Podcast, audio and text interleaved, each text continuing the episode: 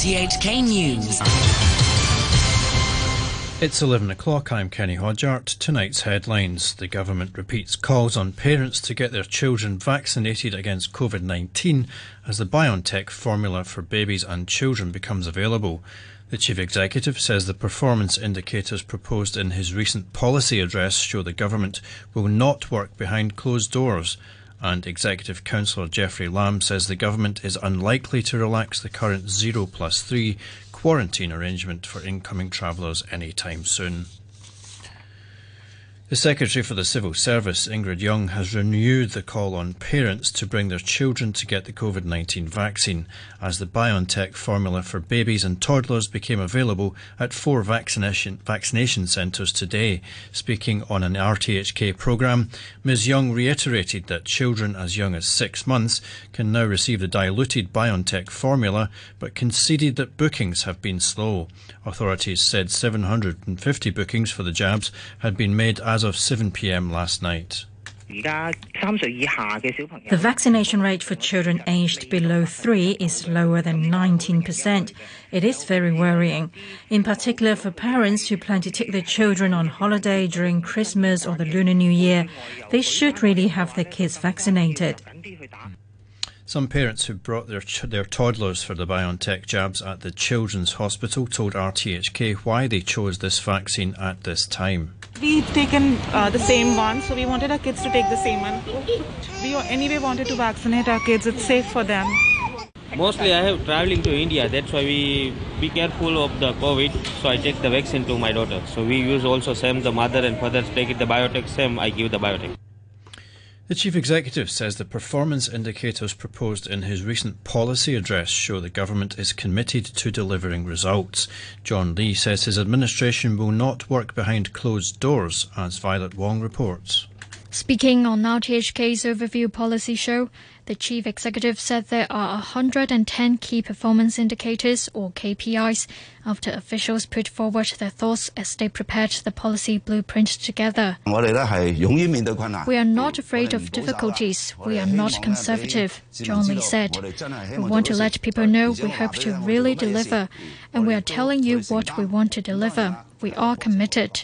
Mr. Lee added that the KPIs covering areas like housing supply and social welfare can help authorities improve their work. On the proposed chief executive's policy unit, he said that it will serve a much different role from that of the executive council. I would want to listen to the executive council's opinion before passing a law provision, but the chief executive's policy unit will be able to touch upon things with no boundaries, he said. The CE said the new policy unit should possess global perspectives and tell him what to pay attention to amid changing international circumstances. Mr. Lee added that the new unit and NEXCO will complement each other. Executive Councillor Jeffrey Lam says the government is unlikely to relax the current 0 plus 3 quarantine arrangement for incoming travellers anytime soon. But he said the government should look to see if there's room to reduce the number of COVID tests required upon arrival in a bid to attract more business people to visit Hong Kong. Uh, I think right now there are still a lot of uh, discussions about uh, when uh, we should change from 0 plus 3 to 0 plus 0. I think we should stop uh, this kind of argument. The best for Hong Kong is uh, how to improve the O plus 3 as I see uh, in the near future. O plus 3 is not going to be changed. So I, I suggest the government uh, should improve the incoming procedures. 5,068 new COVID infections were reported today, 498 of them imported. 13 more patients with COVID have died. Health authorities have reported another case of melioidosis involving a 51 year old man. The Centre for Health Protection said the man lives in Lam Tin and did not visit Sham Shui Po, where a cluster of cases have emerged.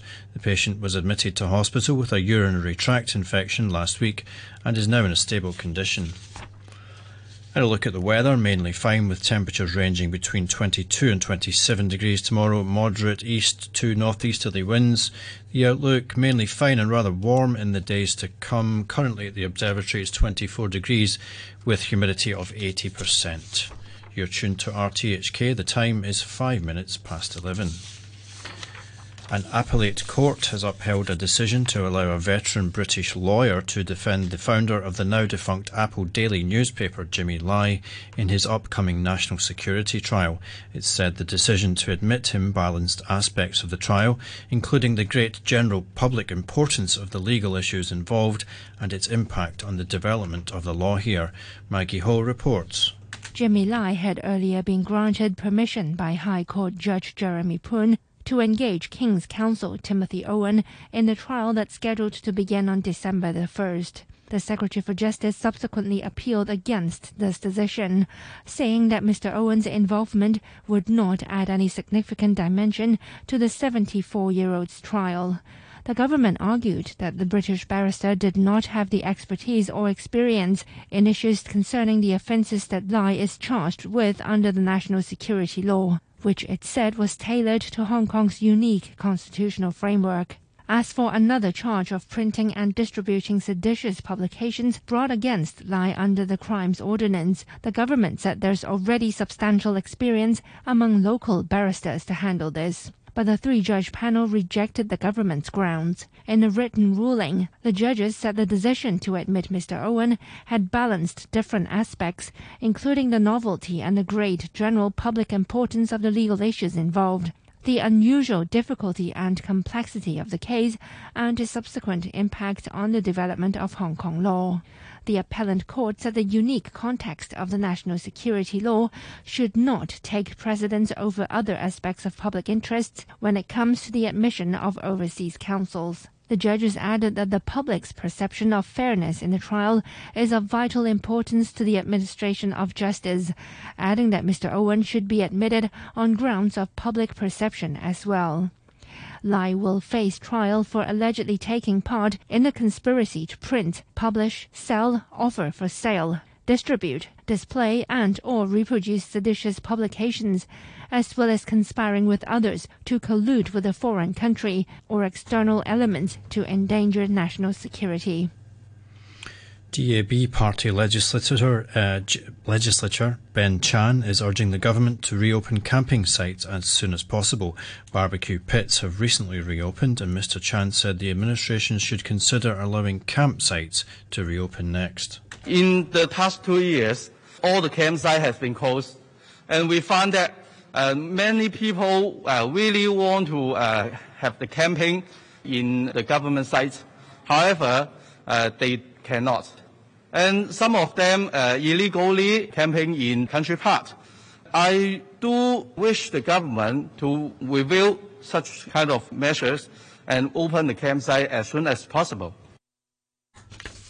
Greenpeace has urged individual government departments to set their own carbon reduction goals and lay out a more comprehensive roadmap to carbon neutrality. It made the call after speaking to more than 70 government departments about their efforts on cutting carbon emissions. It also examined the environmental performance reports of 44 departments. It found that none of them had set quantifiable emissions targets or a timetable to achieve carbon neutrality. A campaigner for the Green Group, Tom Ng, says the government should seize the initiative on cutting emissions. Actually, there are so many measures they can do. I would say that after so many years of promoting carbon neutrality, they mm-hmm. know how to do it. The thing is, we don't see a target for the Hong Kong government they've been like Hong Kong government has been like changing to electricity car or uh, they've been like reducing energy consumption, but I don't see a target from them. So I think that they know what kind of measures is needed, but they also need to show the public that what is their goal, when are they going to achieve those goals. China's special envoy for climate change has called on developed countries to fulfill their promise of providing 100 billion US dollars in climate finance as soon as possible. Xie Zhenhua made the remarks in an address at COP27, saying that China's determination to follow the path of green development has been further strengthened after the successful conclusion of the 20th Communist Party Congress.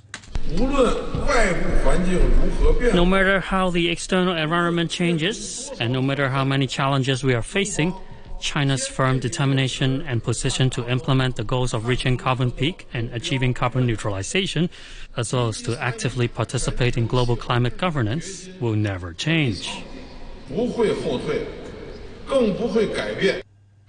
Bao Tong, who served as secretary to the former Communist Party leader Zhao Ziyang, has died in Beijing at the age of 90. Writing on social media, his children said Bao had passed away peacefully. Bao was a member of the 13th Central Committee of the Communist Party. Both Zhao and Bao fell from grace over the 1989 student protests on the mainland. Australian Prime Minister Anthony Albanese said he would welcome a meeting with President Xi Jinping as a positive thing should one be arranged on the sidelines of two approaching summits. Both leaders will be present at the Asia Pacific Economic Cooperation Summit in Bangkok and the G20 summit in Bali this month. Mr Albanese spoke to the media in Canberra. I've made it very clear that dialogue is a good thing. And so, uh, if uh, a meeting is, is arranged uh, with uh, Xi, uh, then that would be a positive thing. We look forward to, we are organising a range of meetings, but they haven't been finalised and locked in at this point in time. we'll make an announcement when, if and when meetings with various leaders are locked in. US President Joe Biden's agenda hangs in the balance as a predicted Republican wave failed to materialize in mid-term congressional elections fought against a backdrop of stubbornly high inflation and fears for US democracy. There was a clear, clearer verdict in races for states governors with rising Republican star Ron DeSantis winning by a 20 percentage point margin in Florida, cementing his status as a top potential White House candidate in 2024. Thanks to the overwhelming support of the people of Florida, we not only won election, we have rewritten the political map. Thank you for honoring us with a win for the ages. Pope Francis has criticised the use of mercenaries in the war in Ukraine. Addressing a crowd in the Vatican, he said mercenaries were inflicting much cruelty there. The Russian mercenary group Wagner is playing a key role in the fighting, which is continuing. Ukrainian officials say the city of Dnipro was hit overnight by Russian explosive drones, while shelling targeted the Nikopol district in the same region. The social media giant Meta is making 13% of its workforce redundant in one of the biggest layoffs in the tech industry.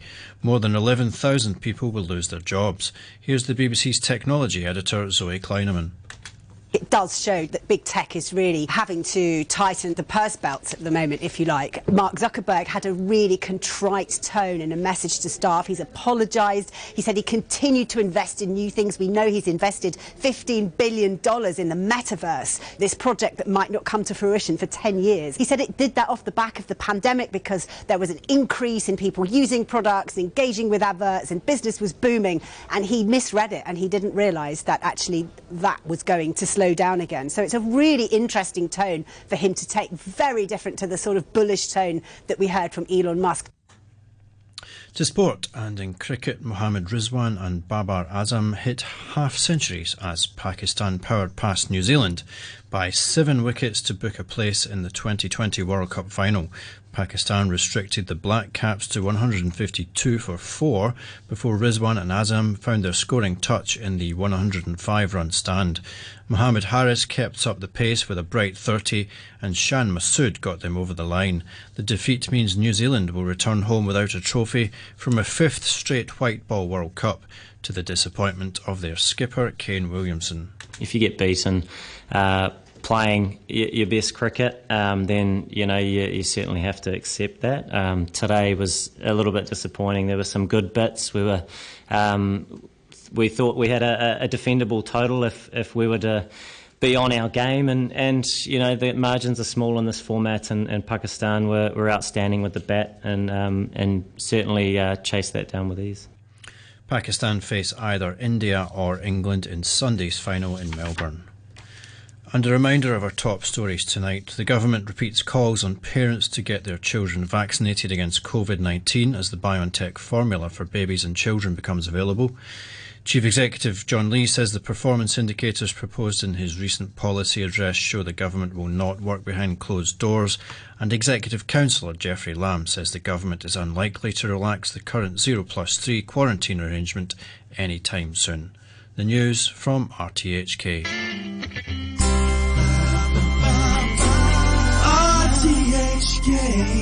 Radio Free. Heavenly shades of night are falling. It's twilight time. Out of the mist, your voice is calling. Tis twilight time. When purple colored curtains mark the end of day, I'll hear you, my dear, at twilight time. Wherever you are on this little planet, thanks for tuning in to Twilight Time. 45 minutes of music to chill out and relax to, especially if you've had a bit of a day of it today. If you'd like a song, it's Radio Pete at Gmail. We'll have a dig around the dungeons for you. The first one for your entertainment comes up with a song from Glenn Miller. Together at last at twilight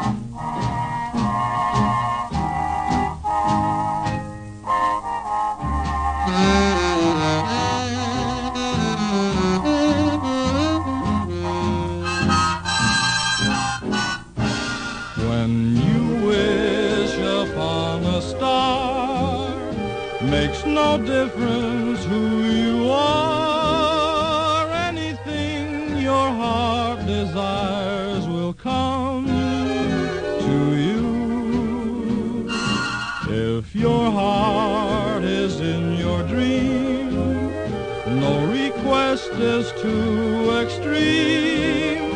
When you wish upon a star as dreamers do. Fate is kind. She lives to those who love the sweet fulfillment of their secret longing. Like a bolt out of the blue, fate steps in and sees you through. When you wish upon a star, your dreams come true.